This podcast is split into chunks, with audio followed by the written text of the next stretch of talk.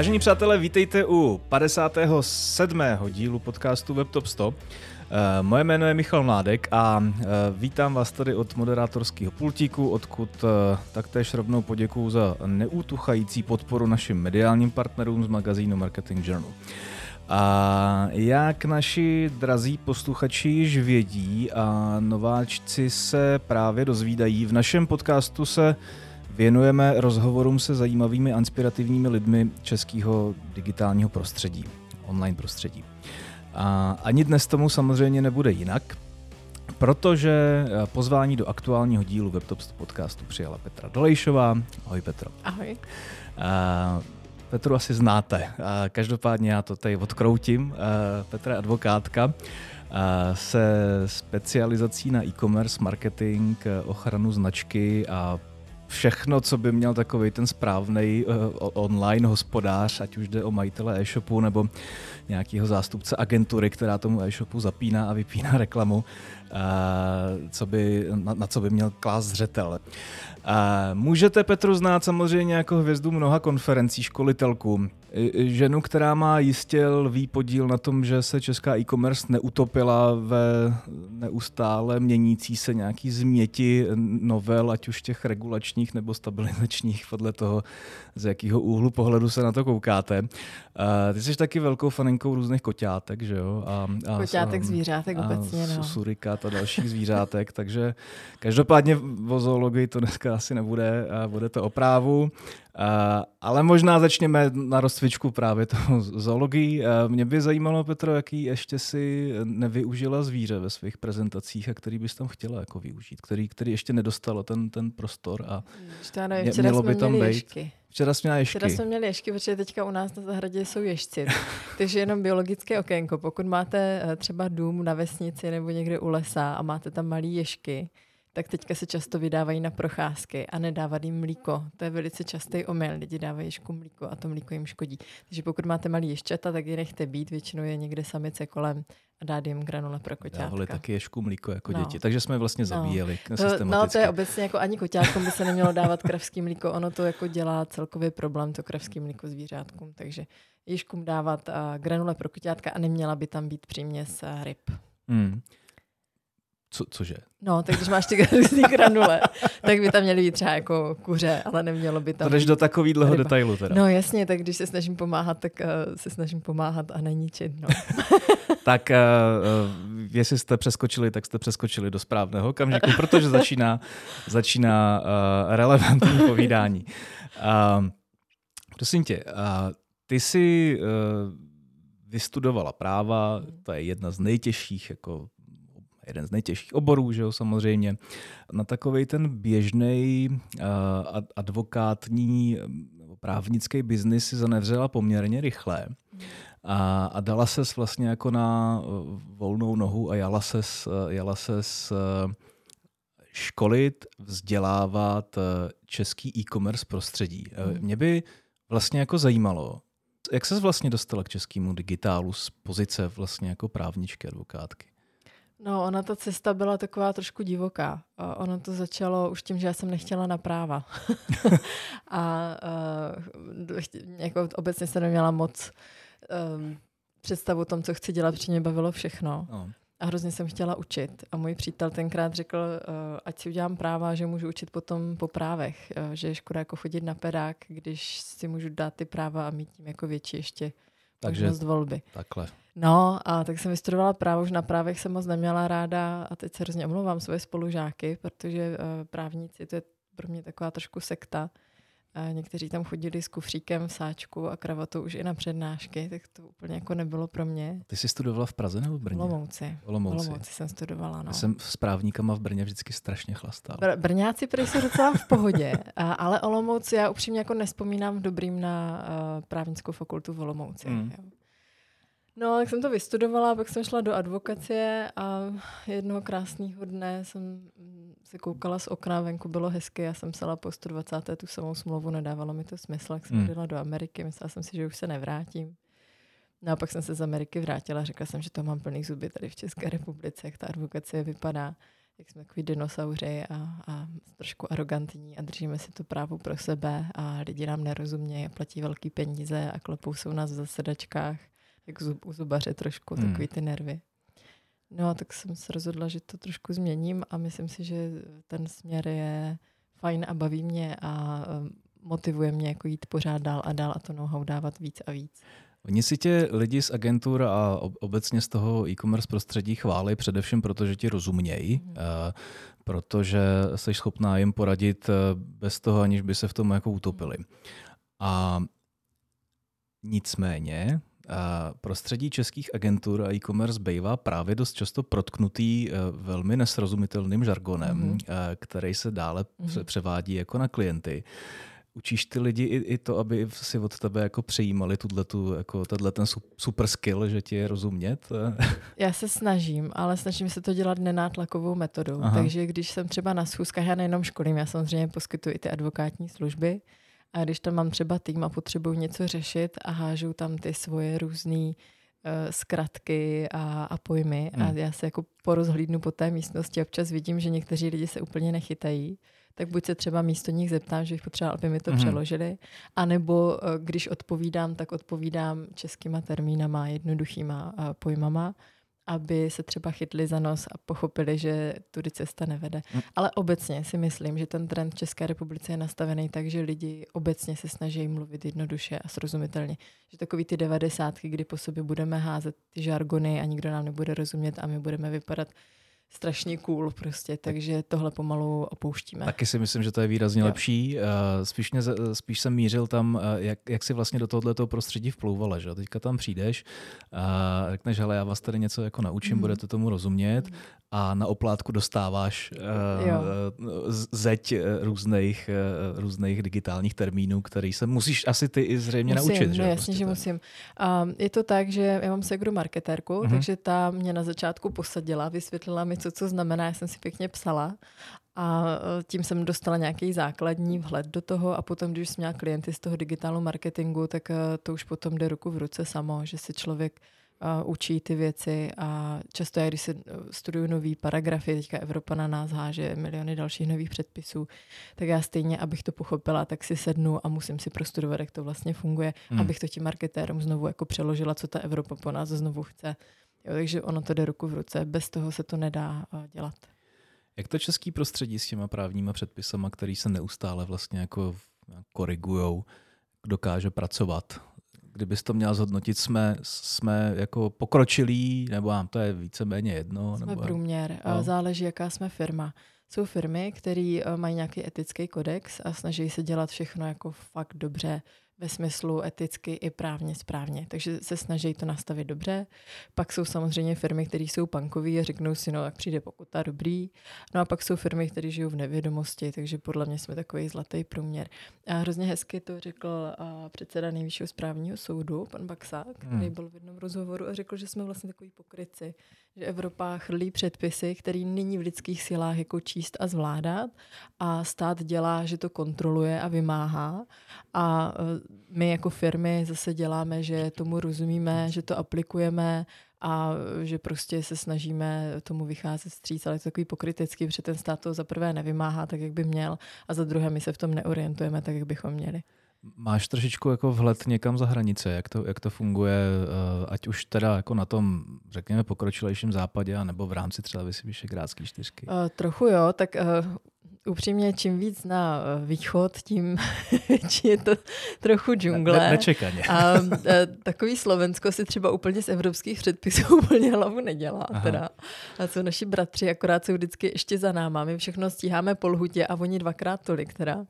A oni vždycky čekají, co Česká republika vymyslí a pak to překlopí, když to hodně jako nadsázkou řeknu. No a čím víc jdeme na západ, tím ostřejší tam jsou, ale jako přijde mi, že to plus minus stejný, že už jsme tak nějak na podobné úrovni. Hmm. Zmiňovala si pokuty, chodějí pokuty? Jak z jakého úřadu. Hmm. A obecně každý ten úřad má trošku jiný přístup, ale letos začaly chodit pokuty. A já z toho trošku podezírám celkový státní, státní kasu, stav teďka státní kasy, kdy prostě mm, ta situace ekonomická není úplně dobrá a jak nejjednodušeji přijít k penězům je začít opravdu pokutovat věci, které by se měly pokutovat. A funguje to teda tak, že eh, jako stát má svý nějaký kontrolní mechanismy, a nebo stále jsme jako v, v pozici, kdy teplý bonc jako vládne všem a a na základě tohohle toho... Jak já... který odvětví. Ano. Jo, třeba když mám klienty z oblasti potravinářského průmyslu a různé diety, teďka keto diety, že jo, nebo různé potravinářské výrobky, výživové a tady tyhle věci, tak tam ten biznis je tak ostrý, že na sebe vzájemně práskají. A ten úřad potom nemá jinou možnost, než to prošetřovat a prostě stupňovat ty pokuty, protože ty lidi na sebe práskají. Mm-hmm. Jo, ale pak máš třeba úřady, který a nefungují úplně na principu, počkáme si, až někdo práskne a konají prostě sami od sebe. Um, často to bývá třeba, já jsem hodně ve styku s tím úřadem pro ochranu osobních údajů, takže ten se hodně porozhlíží, ale to je zase jeden z úřadů, který se snaží hodně vycházet dopředu a edukovat. To znamená, málo kdy se ti stane, že přijde úřad, udělá šťáru a přijde ti pokuta. Většinou je to takový, že úřad ti napíše, hele, máš něco blbě, pojď nám to vysvětlit. Ty to vysvětlíš, ten úřad to dramaticky neřeší a řekne, spravte si to. Hmm. Ale v momentě, kdy se ti ozve po druhé, nedej bože po třetí, tak tam už potom ta pokuta přiletí a jako přestávají být úplně nejmenším. Začal do toho úřad teda šlapat, bych chtěla říct.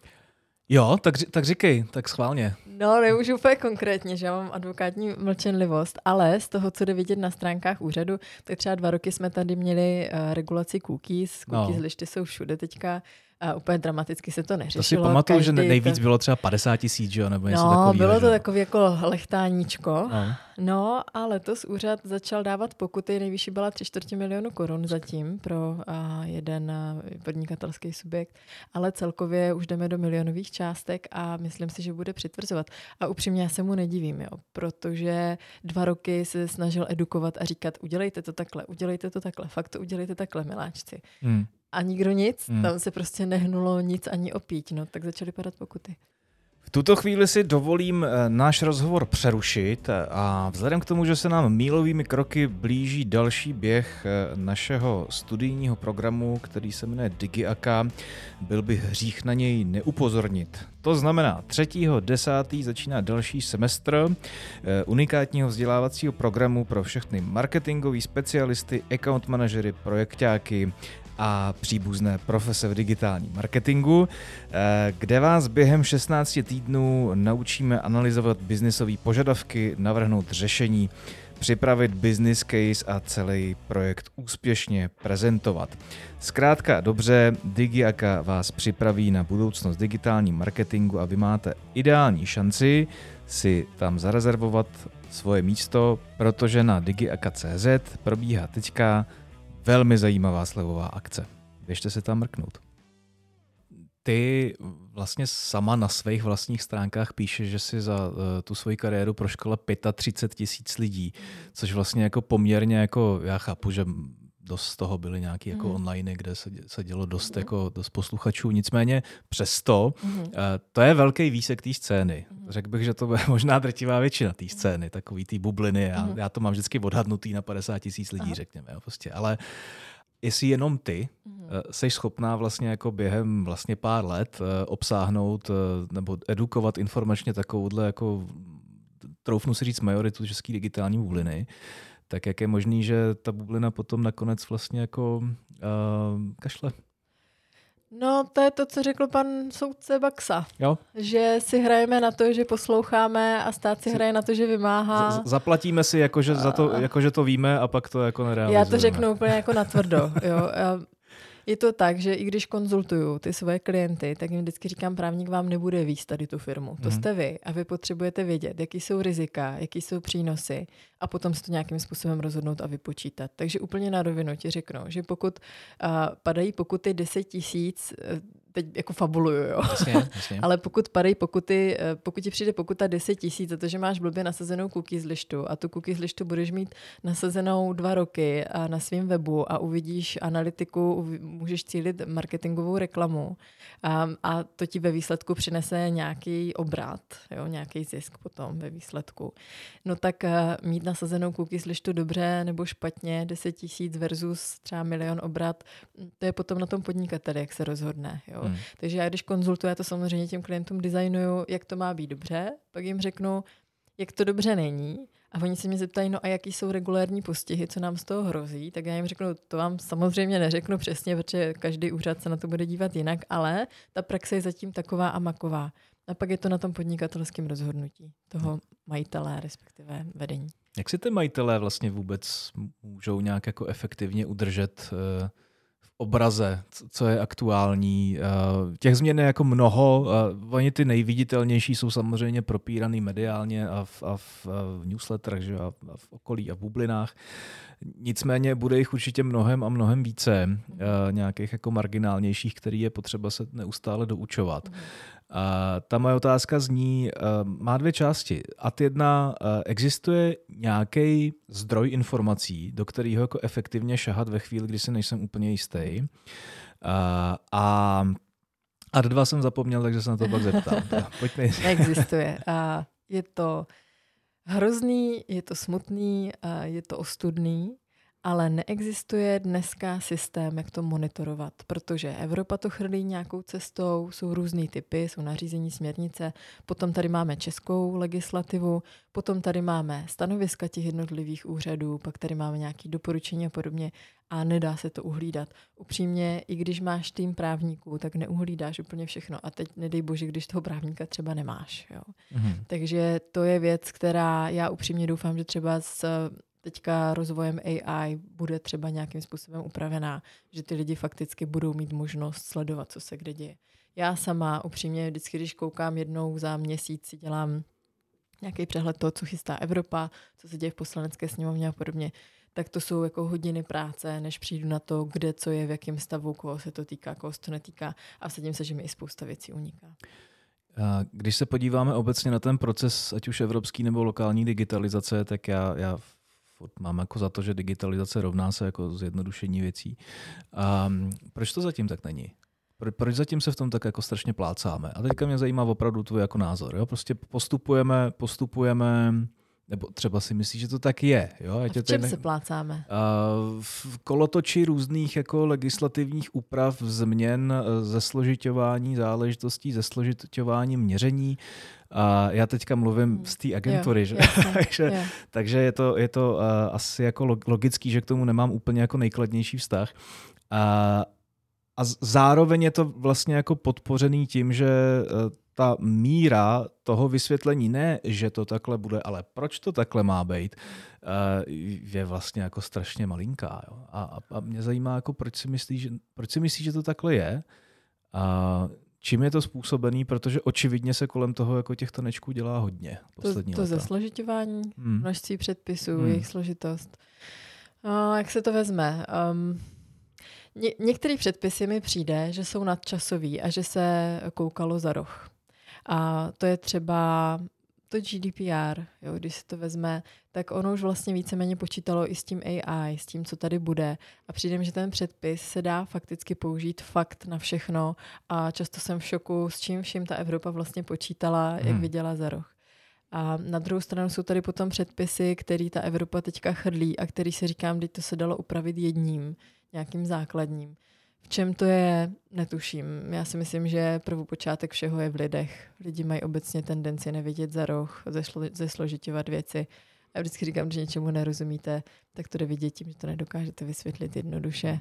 A trošku se bojím, že tohle je ten případ. Se k AI za chviličku dostaneme. Eh, předtím, než eh, tam tu diskuzi stočíme, tak eh, bych se chtěl zeptat vlastně, jak vypadáme po implementaci nebo po, po začátku platnosti té e-commerce novely, že, která, která je asi zřejmě to poslední velký, co nás mm-hmm. jako potkalo. Jak, jak, jak jsme na tom? Mně přijde, že jsme na tom docela dobře. Když pominu ten prvotní fuck up s proměřitím ze strany uh, zákonodárců, kteří tu novelu na nás mrskli bez nějaké přípravy a na Vánoce a všichni na to měli krásných 30 dnů, aby to dali nějakým způsobem do pořádku, a nikdo k tomu nedal nic jako edukativního, aby řekl těm lidem, jak to mají udělat, tak na začátku to byla jedna velká džungle a teď mi přijde, že postupně se to tady na tom trhu nějakým způsobem dává dokupy. Co mě trošku točilo, bylo, že třeba taková Česká obchodní inspekce, která to měla samozřejmě kontrolovat, tak když dělala kontroly u mých různých klientů, tak v různých případech měla, jako ve stejných případech měla různý výklad, takže u některých klientů padaly pokuty za něco, co nám jiná Česká obchodní inspekce, jiná pobočka prostě schválila, že to je v pořádku. Hmm. Takže mi přijde, že i ten stát vlastně, který to měl kontrolovat, vůbec nevěděl, jak to má přistoupit. A přijde mi to strašně nefér vůči těm podnikatelům, když ten stát neví, jak na věc, tak jak to mají vědět ti podnikatelé. Jo, ale to je bolest, která tady prostě je, co je lidstvo lidstvem, takže...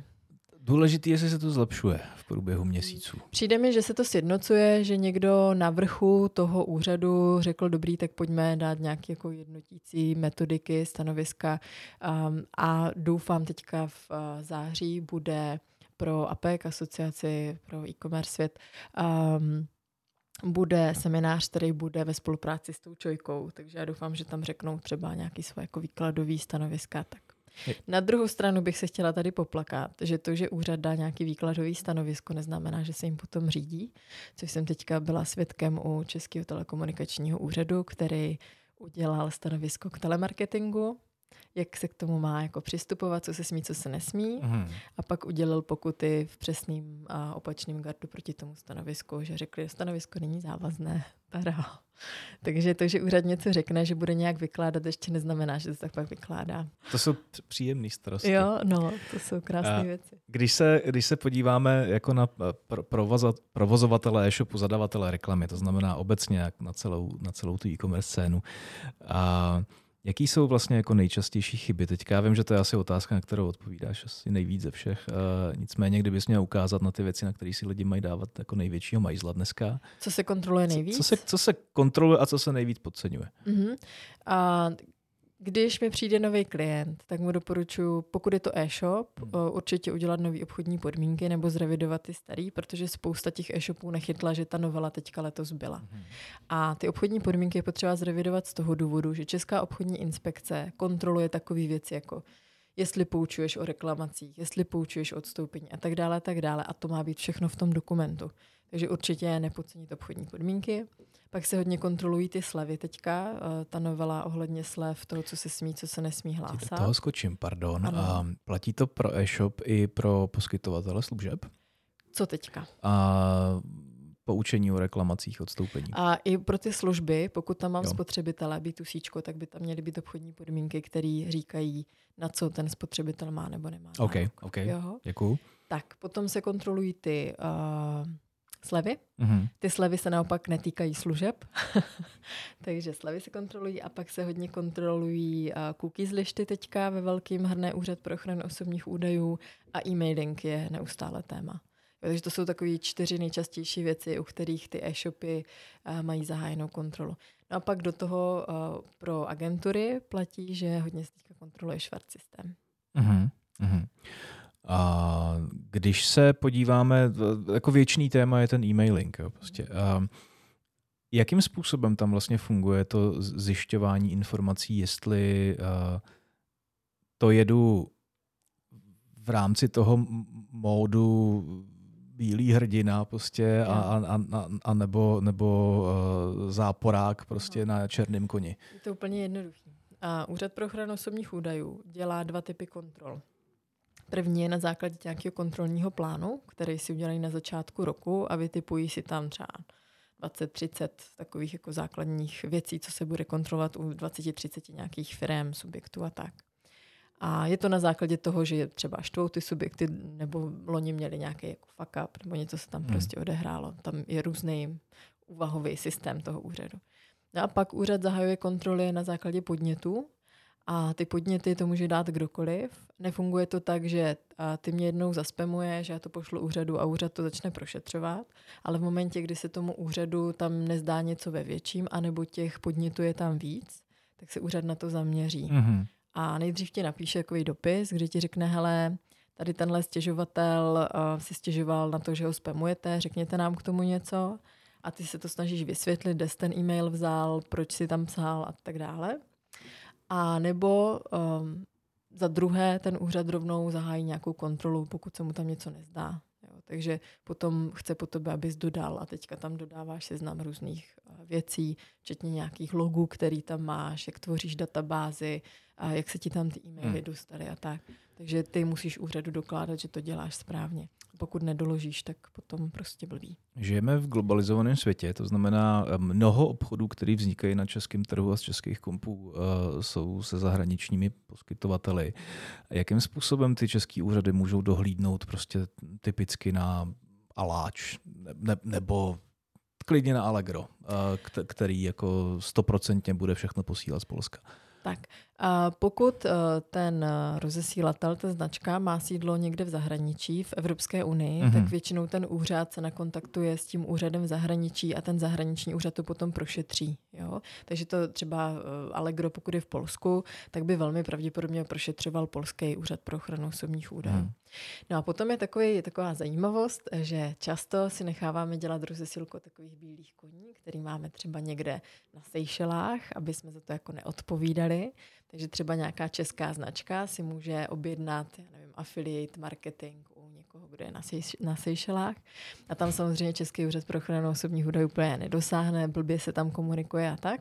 A úřad si dokáže pomoct tím, že řekne, no tak pro propagaci téhle značky prostě se sice použil tady tenhle rozesílatel na Seychelách, ale ta značka, která byla propagovaná, byla česká, já nevím, teďka mi napadne Alza, jo, není to Alza. Jasně. Takže úřad jde za tou Alzu a pokud to je prostě Alzu. A stačí to, jo? Není to takový, jako že ten úřad je bez zubej potom, protože... Není bez zubej, stačí to a přijde mi, že naopak český úřad si velmi dobře umí poradit a já jsem až v šoku, v do, jako, takhle, v dobrým šoku. Ano. A nakolik Český úřad pro ochranu osobních údajů tam má lidí, kteří ví, co dělají, mají tam i experty právě do toho digitálu, vidí do toho, jak ty digitální digitální věci fungují, rozumí tomu, jsou to často i marketéři, jo, kteří jim pomáhají jako externisti a podobně. Takže jako dávno minula ta doba, kdyby Český úřad pro ochranu osobních údajů nevěděl, eh, jak fungují internety.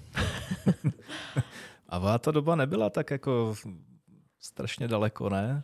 To si nedovolím vůbec. vůbec si nedovolím odpovědět v rámci dobrých vztahů s No, není to tak úplně dávno, ale eh, jako fakt bych chtěla říct, jo, že jestli nedám dopustit na nějaký úřad, tak je to ten Český pro ochranu osobních údajů. Že a přijde mi, že i ty lidi tam jsou s nohama na zemi, jsou ličtí, a snaží se fakt eh, ten trh edukovat, vycházet vstříc a přijde mi, že ty pokuty, když dávají, tak eh, mi přijde, že i dávají smysl. Jo. Hmm. Zmiňovala jsi Schwarzisten v agenturách. Já to, já to taktně nepřemlčím, protože tohle to může být velký problém. Mm. A, a pojďme se klidně o tom jako pobavit. Byť jsem to tady ta úplně neměl napsaný, ale pojďme se o tom pobavit. Mm. Co, co to, co, co, jak je, jaké nebezpečí léta ve vzduchu pro digitální agentury? Já se přiznám, že já nedělám pracovní právo, ano. takže tohle já třeba, když už je nějaký problém, tak to předávám advokátním kancelářím, o kterých vím, že se zrovna tím švarcistémem zrovna úplně jako zabývají víc než já. Ale um, Pojďme si rovnou říct, co je švart systém. Jo? Švart systém je, když uh, mám zaměstnance a dělám, že není zaměstnanec, to znamená, mám ho na ičo, ale vlastně se jako chová tak trochu jako zaměstnanecký vztah, ten náš vztah. Takže typicky to je člověk, který tady v agentuře bude mít svůj stůl, svůj počítač, je to všechno vybavení té agentury samozřejmě. Ten člověk má uh, paušální odměnu, a fakturuje typicky jenom právě té agentuře jedné a může normálně na dovolenou a před, ta dovolená je normálně placená.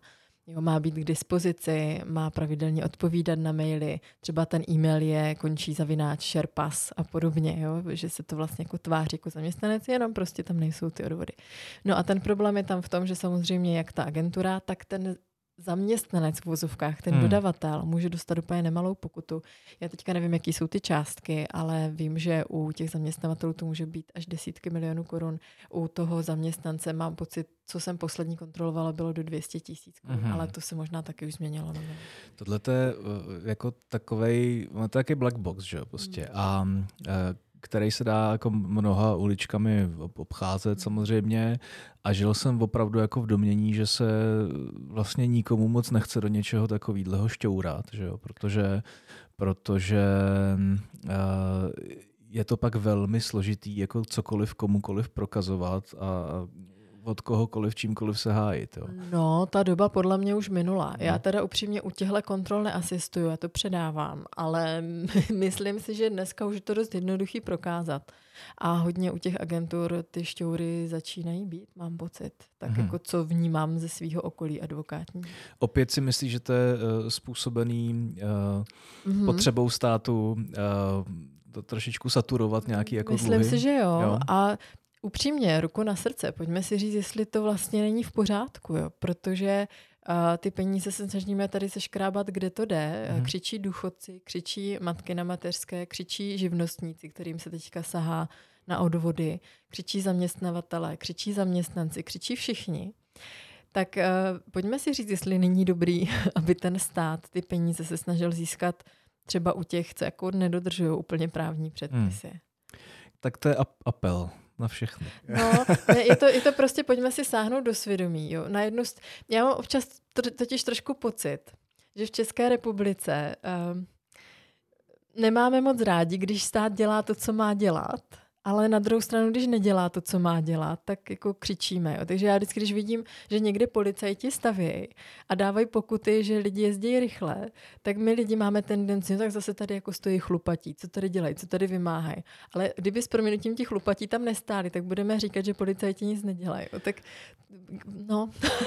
prostě... my, jsme, my jsme obecně jako mistři světa v různém jako ano, hledání skulin ano, eh, ano. v systému, že jo. Ano. A platí to i v rámci toho e-commerce trhu a teď teďka se ano. od, od, odsloníme zase od, od švarcíku a ano. zaměstnaneckého práva, a, ale zajímá mě, jestli jako reálně třeba, třeba fungují nějaké jako workshopy, jak vymyslet mm. prostě ob, obcházku nějakého nařízení. Existují a upřímně já u těch workshopů asistuju, protože já si myslím, že z 80% případů jde vymyslet cesta, jak něco udělat pokud je tam dobrá vůle ve smyslu, a teď pardon, nesnažíme se úplně ojebat systém a lidi. Mm-hmm. Jo? Takže pokud chceš něco vymyslet technologicky, jak to udělat, tak to řešení najdeš. A jak právně, tak technicky, tak marketingově. Jo? Ty cesty tam jsou. Jde o to mít chytrý lidi, kteří koukají za roh, vidí ten problém out of box a vyřeší to. Mm-hmm. A nemám úplně ráda, a pardon, znovu ojebávání systému ve smyslu, vidím, že tady je nějaký zákaz, a já se snažím ten zákaz natvrdo prorazit, abych udělal, aniž bych udělala něco pro to, abych to aspoň minimalizovala, ten náraz jo, proti tomu paragrafu. Uh-huh. A takovýhle způsob si myslím, že není úplně cesta ani jak budovat značku solidárně nějakým způsobem. Uh-huh. Uh, OK. Zmiňovali jsme umělou inteligenci. Uh-huh. Velký téma. Uh-huh. Uh, očividně pro tebe. Uh-huh. Uh, v tvých vlastně jako mhm. sociálních sítích na mm. webu se to tím začíná čím dál tím mm. více hemžit. Mm. A, takže mě zajímá vlastně jako kam směřujeme z hlediska regulace nebo přístupu k umělé inteligenci, mm. protože Především ve smyslu jako generování různých, jako asi hlavně teda vizuálů, který vždycky od někat jako pochází a pak jsou splácený dohromady a v různých jako mailinzích, komunikačních kampaních a tak, a tak dále. Mně to připade, připadne, že zatím jako dobrý, ale že si teoreticky můžeme zadělávat na pořádný průšvih. Můžeme. Um, tam je víc těch aspektů ohledně umělé inteligence. Pojďme se bavit o tvorbě toho obsahu ano. pro marketéry. Jo. Pokud tvoříš obsah přes AI a většina dneska marketérů sahá po OpenAI, to znamená, to jsou, já nevím, Dalí uh, jo, nebo Midjourney a podobně tady tyhle generativní uh, AI nástroje, tak tam je problém s blackboxem. Co to je? Ty něco vygeneruješ, máš z toho blackboxu ti vychází nějaký výstup, ale ty nevíš, co do té černé krabice vstupovalo. Ty nevíš, na čem se ta umělá inteligence učila. A v drtivé většině případů se to učí tak, že ti to prostě vojede weby, naučí se to na cizích prácích a uh-huh. potom ti to něco poskládá. A je jasný, že tím pádem se ti může stát, a podle mě se to docela stává, že ti z toho blackboxu vypadne něco, co porušuje cizí autorský práva. Nejenom autorský, jo, tam můžou být i nějaký jako ochrana průmyslových vzorů řešení a tak, jo, tam to může být celá řada. No a, a Evropa v tuhle chvíli se pisuje nařízení, který bude upravovat celkově AI a to nařízení se mění pod rukama a mimo jiné teďka ta Evropa docela dobře, mám pocit v květnu, udělal takovou změnu, že řekla, že pokud se bude používat tady tyhle generativní AI nástroje, tak ty se budou muset vyvíjet tak, aby právě zabránili vykrádání těch cizích autorských děl. Jak se to bude dělat, to vám přesně neřeknu, jak technicky na to, ale velmi pravděpodobně ty nástroje, které teďka vidíte, chat GPT, a ten Midjourney dalí a podobně, tak se budou muset vyvíjet znovu a učit se na nějakým uzavřeným půlu dát. Právě z toho důvodu, že tady bude to nařízení, který bude říkat, musíte to vyvíjet tak, aby nedocházelo k poškozování cizích autorských práv, mimo jiné. Jo, takže a už dneska můžete číst titulky, že třeba chat GPT bude muset zavřít současný, současnou variantu, vyvíjet novou. A je to mhm. mimo jiné právě z tohohle důvodu, že ta Evropa říká, budete to muset řešit, budete to muset dělat, už takhle u toho AI nástroje přímo. Že, že se snaží tím chránit vlastně ty uživatele toho AI. Protože ty to nemáš jak zachránit, ty nevíš, na čem se ta AI v tuhle chvíli učila. No uh, a te, teďka já tomu samozřejmě rozumíme koze Petrželi. Jo? Mm-hmm. Velmi povrchně. Mm-hmm. Nicméně ve chvíli, kdy se umělá inteligence učí na nějakém autorském díle, mm-hmm tak eh, tím, že se má možnost to umělé inteligence učit na tom autorském díle, to znamená, že ho našla někde na internetu. To znamená, že autor tohoto díla dal nějaký jako asi zřejmě svolení k tomu, aby se s tím dílem mohlo nakládat. No to ani náhodou. Ne, to Představ takhle. si, že tak pojďme na moje webové stránky. No. Na mých webových stránkách mám fotky, mám tam nějaký testimoniály, mám tam nějaký claimy, mám tam svoje diplomy z tábora, Jo, mám tam prostě svoje autorské díla. A dávám souhlas svojí konkurenci, aby to používala, jenom tím, že to tam mám. Na tvém webu asi ne, já to, to hodně, ne? já to no. hodně zjednodušu, ale na ono. sociálních sítích jo ne. Ani náhodou, ne. jo, já to tam dávám pro vlastní propagaci, hmm. proto abyste mě kontaktovali, proto abyste se na tom vzdělávali. Ale to, že to dám ven, přece ještě neznamená, že říkám, a všichni to teďka můžete používat. A v té množině všichni jsou přece i mý přímí konkurenti. A já rozhodně jiným advokátům nedávám souhlas, tak pojď a vem si moji fotku a používej ji. Jo? Takže to, že něco vystavuju na web, přece neznamená, že říkám celý světe, můžeš to používat i pro sebe. A ta umělá inteligence ti takhle scrolluje internety jo? a učí se právě na tady těhle a webech, a sociálních sítích. Mě, mě zajímá vlastně jako ta, ta míra, kterou hledáme, jo? protože když, když dáme jako přirovnání třeba jako z hudebního světa, tak je mhm fakt, že od prostě jako doby, co je pop music, pop music, pop, mhm. pop music tak eh, víme, že prostě jako existuje nějaký pattern mm. na generování mm. hitu. Jo, ten pattern je velmi pravděpodobně mm. složený z nějakých čtyřech akordů. Ano. A, a určitě si na YouTube viděla jako různý videa, mm. které vlastně jako ti přeskakují z písničky do mhm. písničky, mm. prostě v těch nejslavnějších mm. autorů dá se mixovat opravdu na Nirvana z Beatles. Jo, prostě. A, to jsou vlastně velmi podobné vzorce, ne? A nikdy, nikdy to jako žádnou regulací, kromě toho, když se někde ozval někdo ublížený, vlastně jako neprocházelo. Hmm. A dostáváme se do těžké kapitoly autorských práv. ano, jo? Ano. Máš autorský dílo a bavíme se o hudbě, grafice, fotce, videu, prakticky jako cokoliv, co je kreativní. A proto, abys to dílo mohl používat, tak buď musíš být jeho autorem, nebo ti k tomu někdo musí dát souhlas, anebo musíš mít licenci. Mm-hmm. A ta licence ti může plynout buď z papíru, že ti takhle řeknu, tady máš papír, můžeš si to půjčit a dělej si s tím, co chceš, anebo ze zákona. A v zákoně jsou různé výjimky pro parodii a recesy, vlastní tvorbu, jo, pro učení, ilustrace, recenze, kritiky. A přes tyhle výjimky, aniž bychom to věděli vlastně, fakticky, polovina světa funguje. Takže já můžu udělat parodii, jo, nějaký TMBK účet tam určitě používá parodii dnes a denně a podobně, protože ta licence mu z toho zákona plyne. Mm-hmm. Ale ta licence tam v tuhle chvíli není proto, aby ty si šel do nějakého AI nástroje, naťukal tam, hele, udělej mi holčičku s balonkem ve, eh, ve stylu Banksyho a měl si vlastně autorský dílo, protože to, abys to takhle udělal a použil třeba pro vlastní promo, ti za prvé Banksy nedovoluje, a za druhé ti k tomu nedává licenci a za třetí ti ta licence ani jako nevyplývá v současné době z autorského zákona. Jo, takže vždycky musíš najít tu povolenku, jak by to šlo, abys mm-hmm. zakomponoval cizí práci. Chápu. Jak jsme na tom s textem? Tam tuším, že to bude to troš, trošku složitější. Je to to tež. Text, eh, pokud je kreativní, není text jako text. Jo? Hmm. Pokud máš eh, text, který postrádá nějakou míru kreativity, je to nějaká zpráva ve smyslu, máme novelu autorského zákona účinnou od 1. ledna 2019 třeba, tak to není autorský dílo ale pokud napíšu článek, který už má určitou míru kreativity, dávám do toho tu tvůrčí duši, to tvůrčí srdce, tak to už je autorský dílo a řídí se to úplně stejnýma principama, jako jsem teď říkala. Hmm. Setkala ses někdy uh... Bo jinak. Eh, my jsme se tady nedávno v rámci jiného podcastu bavili s eh, mýma kolegama o tom, jakým způsobem vlastně evoluje teďka Instagram a podobně jako vizuální sociální sítě, a můžeme to možná vztáhnout i na OnlyFans třeba, jo, mhm, prostě, mhm.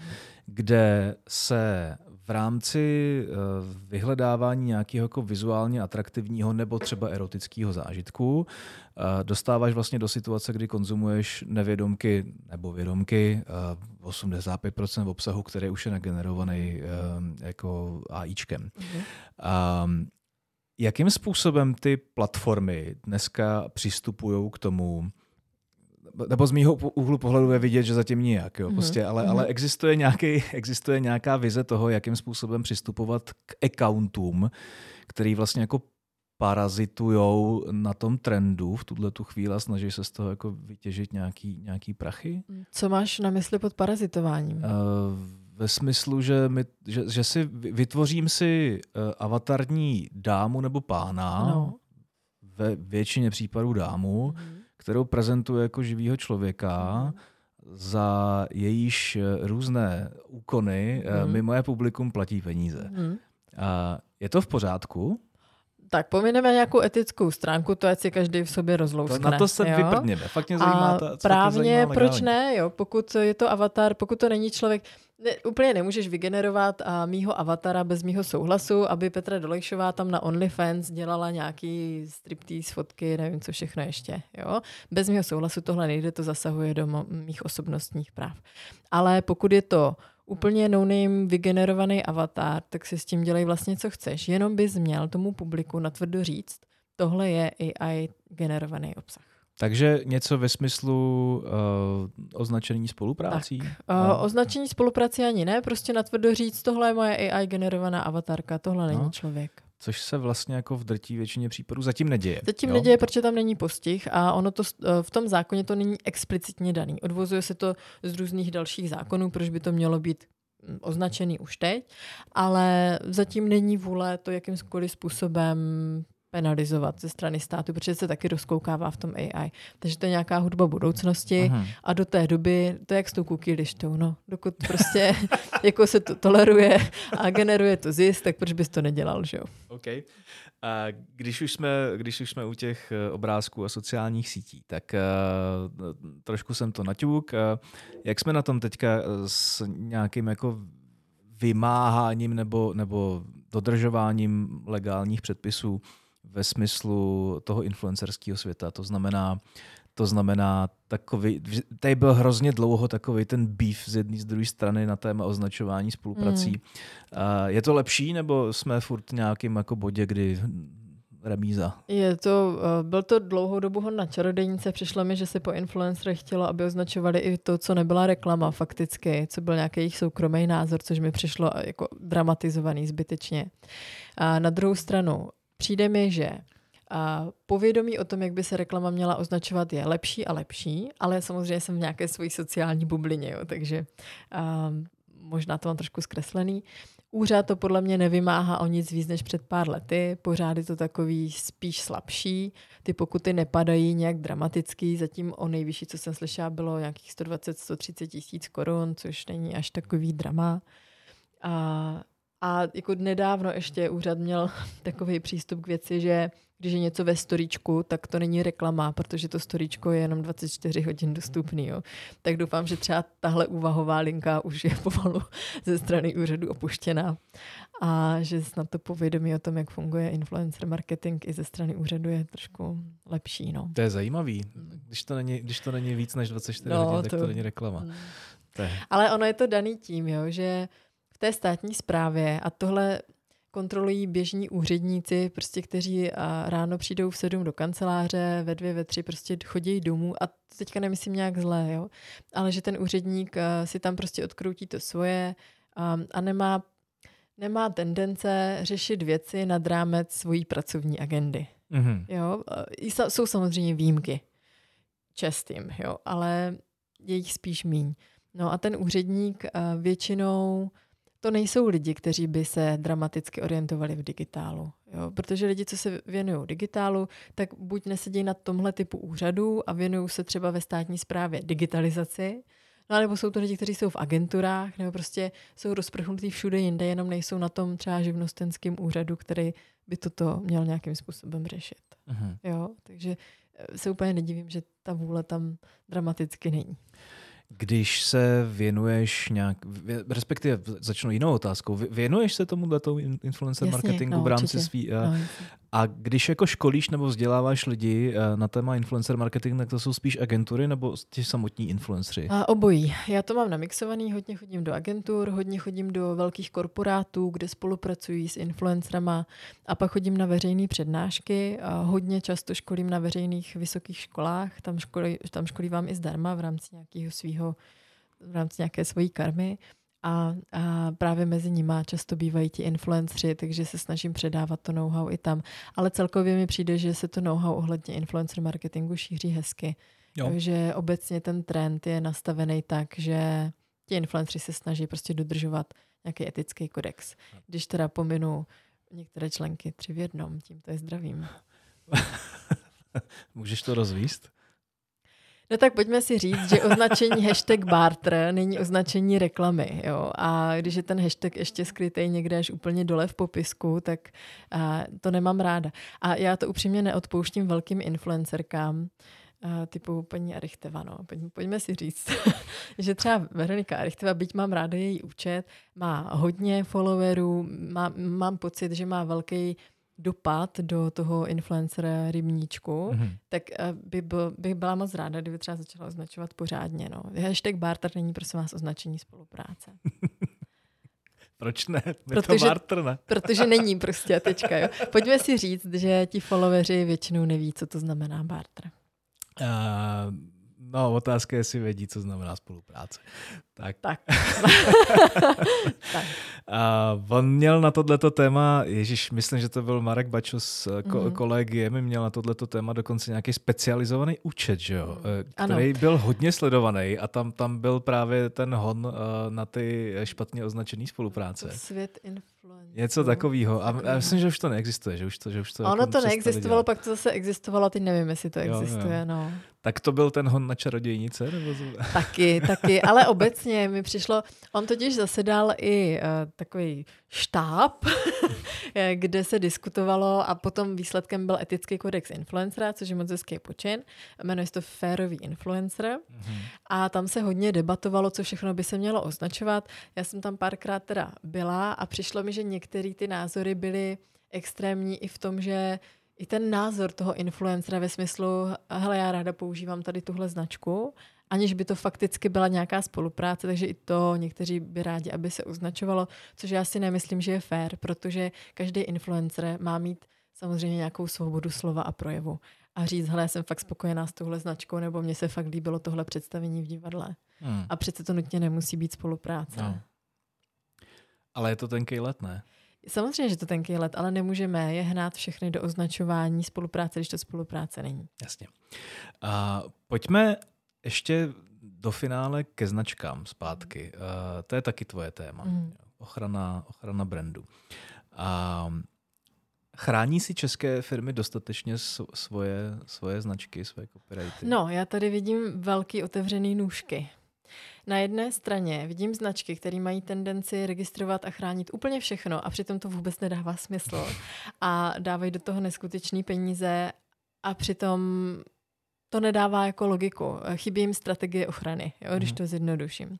A na druhou stranu tady vidím značky, který úplně kašlou na nějakou ochranu té značky a pak se strašně diví, že na nich dvojky, trojky, čtyřky parazitujou a prostě potom přijdou a Petr, co s tím budeme dělat? No a Petra se podívá a zjistí, že ta značka jako nedala moc práci za prvé s vymýšlením názvu a za druhé s jeho ochranou a to už se potom pomáhá velmi těžce. Někdy to nejde vůbec a někdy to jde, ale stojí to neskutečný úsilí, náklady, čas a vždycky se mi chce z toho plakat. Jaká je vlastně jako hra, ta hranice taky opět je jako asi velmi tenká, jako co, co to je nějaký jako parazitování na brandu a, a kdy už je to jako parodie a tak dále. Já si vybavu jeden příklad, který teda je trošku mimo digitální sféru. A myslím si, že je to pár let zpátky eh, Hyundai mělo jako mhm. poměrně jako intenzivní kampaně uh, o sousedech z Mladé Boleslavy. Jasně. Tak, tam se nebavím úplně na klasickým parazitování na značce. Když se bavím o parazitování na značce, tak tím myslím, že um, nevím, třeba jeden z mých klientů, a to mám souhlas, prosím vás říkat, jo, byl ShopTet a pokud na ten ShopTet někdo začal třeba nepřiměřeně cílit reklamu, zakládat na sítích sociální sítě, já nevím, ShopTetáci, nebo by si někdo buknul shoptety.com, shoptety.cz, jo, tak to je parazitování na značce. Mm-hmm. To, co říkáš ty, to je vlastně zlehčování, kopání do konkurence, to je nekalá soutěž, tam úplně nepoužíváš tu značku ve smyslu, že by škod, tam někdo vyloženě řekl škoda, mm-hmm. nebo že by někdo skvotoval na doméně Škoda a podobně. A tam prostě jenom kopou do toho konkurenta bez ohledu na to, jak se jmenuje. No a to je v českém rybníčku zakázaný, a je to nekalá soutěž a dá se na to reagovat několika způsoby a to buď nereagovat vůbec, nebo to žalovat, což já většinou nedoporučuju. Třetí varianta je to vrátit a to hmm. já vždycky doporučuju a mám v ruce ten popcorn a fandím tačkám, jo.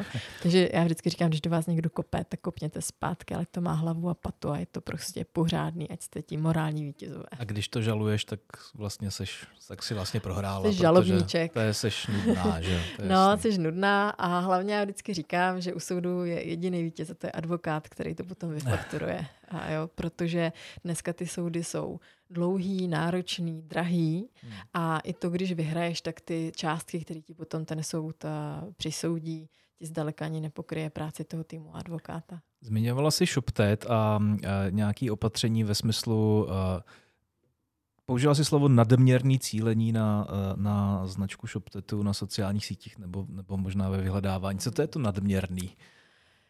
No, uh, Oblast PPCček a toho, co se smí a nesmí, je trošičku komplikovanější, takže já to tady teďka zjednoduším. No. I z důvodu nějaké ochrany svých klientů jo, teďka. A nikdy se nesmí dít, že bys tu značku používal ve své inzerci. Jo, takže, že bys třeba měl boty Nike a zadám boty Nike a ve vyhledávači vleze Adidas a ten text inzerátu bude vykašlete se na Nike, přijďte do Adidas, uh-huh. nebo hledáte Nike, zkuste Adidasky, jo, nebo takovýhle způsob. Dál by nemělo být patrný, že hledám Nike a najednou ti vyjede obuv CZ, která ty Nike vlastně ani nemá. Jo, třeba. Tak tohle jsou všechno takové jako nekalé praktiky, které by se úplně neměly dít. Dobře, a tak co se ještě může. respektive, respektive, jak moc je to ještě dneska častý, protože já si myslím, že vlastně jako se s touhletou praxí pomalu přestává. Jo? Nicméně cílení na název uh, konkurenta nebo no. na brand konkurenta je poměrně jako běžnou praxí, tak mě zajímá, jak moc je to vlastně šedá zóna, uh, anebo je to úplně standardní nějaká marketingová taktika. Tak je to šedá zóna. Já si dovolím to teďka nekomentovat právě z důvodu ochrany nějakých teďka svých klientů. Hmm. A, ale obecně, co já doporučuji v první řadě, když mě klient nakontaktuje a řekne Petro, děje se nám, že na nás cílí konkurence, tak já jim všem do jednoho v prvním kroku doporučuji vzít telefon, zavolat té konkurenci a uzavřít gentlemanskou dohodu, že se dáte do vyloučených klíčových slov vzájemně. A těm mým klientům se to často nezdá, nelíbí, ale z nějakých 80-90% se nakonec dohodnou a je to rychlejší, levnější pro obě strany, zvlášť když na druhé straně někdo, s kým se dá bavit. Takže to je za mě číslo jedna. Já všem klientům doporučuji, netahejte do toho právníky, dokud to není potřeba. V momentě, kdy zatáhneš právníka do věci, tak ta druhá strana ti automaticky začne vzdorovat. Je tam takový to, že ti v hlavě vybuchne, jo, tak ty s právníkem na mě, no tak já ti... A většinou se tím zavře, a zavřou dveře nějaké přátelské dohodě. Takže v první řadě doporučuji spolknout to ego. Zvednout ten telefon, zavolat tam a říct, hele, zbytečně si navyšujeme cenu za prokliky, pojďme si říct, že se dáme do vyloučených. Pokud tohle neklapne, tak to potom s nima řeším nějak jako po vlastní ose. No. Mm-hmm.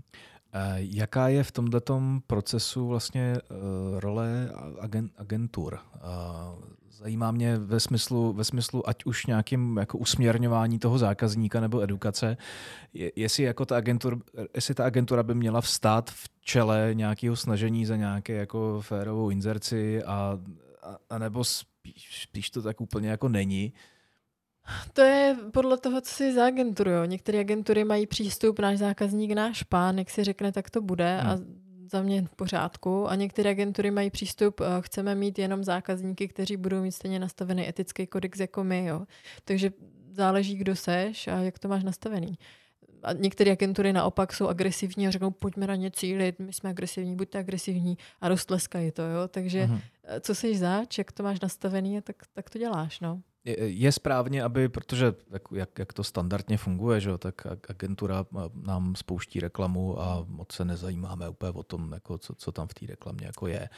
A je to tak, že by to ta agentura v případě, že využívá takovýhle, jako řekněme, tuhle šedou zónu, měla mm-hmm. tomu zákazníkovi oznamovat měla. automaticky. A protože pokud a já si platím agenturu, tak si ji platím za to, aby mi nastavovala a, veškerou inzerci, veškerý marketing v souladu s právem. A pokud mi vyhodí inzerát, který porušuje ty práva, tak samozřejmě ten konkurence jako první obrátí na značku, ale ta značka se v zápětí může obrátit na tu agenturu a chtít třeba potom tu škodu po té agentuře. Takže já když školím v agenturách, tak jim říkám, hele, já vám teďka řeknu, jak je to správně právně. Já vám neříkám, že to tak musíte dělat, ale velmi vám doporučuji, pokud ten klient po vás bude chtít šedou zónu nebo černou zónu, tak naprosto alibisticky, prostě tak to je, mu napsat, hele, tohle není úplně právně v pohodě, jste si jistí, že to takhle chcete, může z toho být nějaký průšvih. A pokud ten klient napíše jo, no tak, tak jo. Uh-huh. Jo, ale vy jste tam od toho, abyste řekli, jak to má být dobře. Vy jste vlastně podobné roli jako já. Já jako advokátka tomu klientovi řeknu, hele, mělo by to být takhle. A když mi klient řekne, no ale já bych to přece jenom chtěl trošku, no, tak mu řeknu, nedoporučuju vám to, ale rozumím tomu, pojďme to teda takhle zkusit nějak nastavit, aby to bylo aspoň co nejméně rizikový. Tak máte tady zajímavé doporučení před koncem našeho podcastu. Předposlední otázka. Uh, vize do budoucna. A myslím si, že tady to bude trošičku objemnější, nebo já aspoň doufám. A na co se můžeme těšit zajímavého z hlediska nadcházejících úprav předpisů, co nás čeká, nemine? Schystá se nějaká další bomba? Bomba ve smyslu, že by to zasáhlo digitální trh, to si nemyslím, ale chystají se úpravy, už částečně tady máme, budou velké úpravy platform, sociálních sítí, a vyhledávačů, budou velké úpravy, co se týká sdílení dat. Mm-hmm. A takže takový ty chytrý výrobky a tak, tak si velmi pravděpodobně budeme moct sáhnout na jejich soukromá data, který si takhle třeba jako sbírají. A tak se nastavuje teďka v Evropě, že se otevřou dveře, aby ta data byla dostupná i třeba konkurentům, takže nás čekají zajímavé časy. Zatím se to šije v Evropě, uvidíme, jak se to nakonec došije. Počkej, zkus, zkus být nějak trošku kon- konkrétnější. těch no, no, no, no, no, no. No, Evropa má za to, že a když seš podnikatel a vyrábíš nějaký chytrý věci, zařízení a podobně, tak se samozřejmě dostaneš k velkému množství dat. No. A, a čím větší firmy, tím větší množství dat. A Evropa se trošku bojí, že se tady udělá nějaký monopol pro tady ty velký výrobce. Takže se teďka chystá předpis, který říká, že a když si ti uživatelé, to znamená, si koupíš třeba chytrý telefon a napíšeš do Apple, že chceš nejenom osobní údaje, ale data, který o tobě vlastně ví, tak když jim řekneš a chci to, abyste to poskytli i tady Samsungu třeba, tak oni to budou muset nějakým způsobem poskytnout i třeba nějakým novým vstupujícím hráčům na trh, aby ti noví hráči věděli, jak se s datama vlastně pracuje, co dává smysl, co nedává smysl a tak. No. Evropa má takovou vizi, takovou trošku levicovou, že bychom a, data měli sdílet a ne si je držet pod vlastní střechou. A když se bavím o datech, tak tím nemyslím osobní údaje, ale data, to znamená, kde je zájem o tenhle produkt, kde není heatmapy, tady tyhle věci, aby prostě ti nově vstupující na trh a mohli nastoupit do rozjetého vlaku. Velmi zajímavý. No, je to prostě jako, je to zjednodušující teďka úvod do, to, do téhle problematiky. Uvidíme, jak ten návrh nakonec bude došitý. Jo. Jsou tam hmm. pořád nějaký změnový tendence, ale obecně teďka ta Evropa se snaží otvírat ten trh a sdílet data. Mimo jiné jsme se bavili i před chviličkou o té umělé inteligenci. Myslíš si, že ten rok 2024 bude uh, ve znamení nějaký jako silnější, silnějšího sešněrování těch nástrojů? Bude. Konkrétně to nařízení o AI se předpokládá, že se přijme příští rok, když všechno hmm. půjde tak, jak má jít, a pak v rámci asi následujícího roku začne být účinný ve smyslu, že už se tím budeme muset řídit. Nicméně, on to nařízení o AI se týká spíš těch tvůrců, vývojářů těch AI nástrojů. A e, pokud vyvíjí něco teď, tak už by se tím měli řídit, že jo? protože jako to, že to bude učený za dva roky dobrý, ale e, potřebuješ to vyvinout teď, tak aby to za ty dva roky mohlo vlastně v Evropě fungovat. Hmm. Takže si myslím, že už teďka je dobrý, aby ITáci, e, IT specialisté, nevím, jak se říká, vývojáři, jsem slyšela, že ITáci mám používat, tak se omlouvám, tak vývojáři, aby se orientovali, co se teďka v té Evropě šije. Protože pokud vyvíjím digitální produkt, tak všem doporučuji, aby zbystřili a ty předpisy už teďka nějakým způsobem nasosávaly. Ale co se týká marketingových agentur klasických nebo e-commerce světa, tak tam bych se toho úplně dramaticky neděsila. Tam žádný velký změny teďka snad v dohledné době nebudou. Super. Tak jsme na konci. Uh, děkuju. Uh, obligátní otázka uh, nakonec. Tři věci, bez kterých se neobejdeš ve svém profesním životě. Kanva, počítač, a uh, moje uh, marketingově nadaná sestra. Super. Uh, Petro, děkuji, že jsi přijala uh, moje pozvání. Bylo to prýma. Díky. Ahoj. Mějte se krásně. Uh, já jsem vám tady minulý uh, podcast sliboval, že uh, teďka bude Adam Zběčuk. Tak Adam Zběčuk bude, uh, Adam Zběčuk bude po Petře, protože se nám nepodařilo nějak skloubit termíny růz, různými povětrnostními vlivy. Takže příště už opravdu Adam Zběčuk. Přesto doufám, že tenhle ten podcast to pitelně vynahradil. Mějte se krásně. Naschledanou.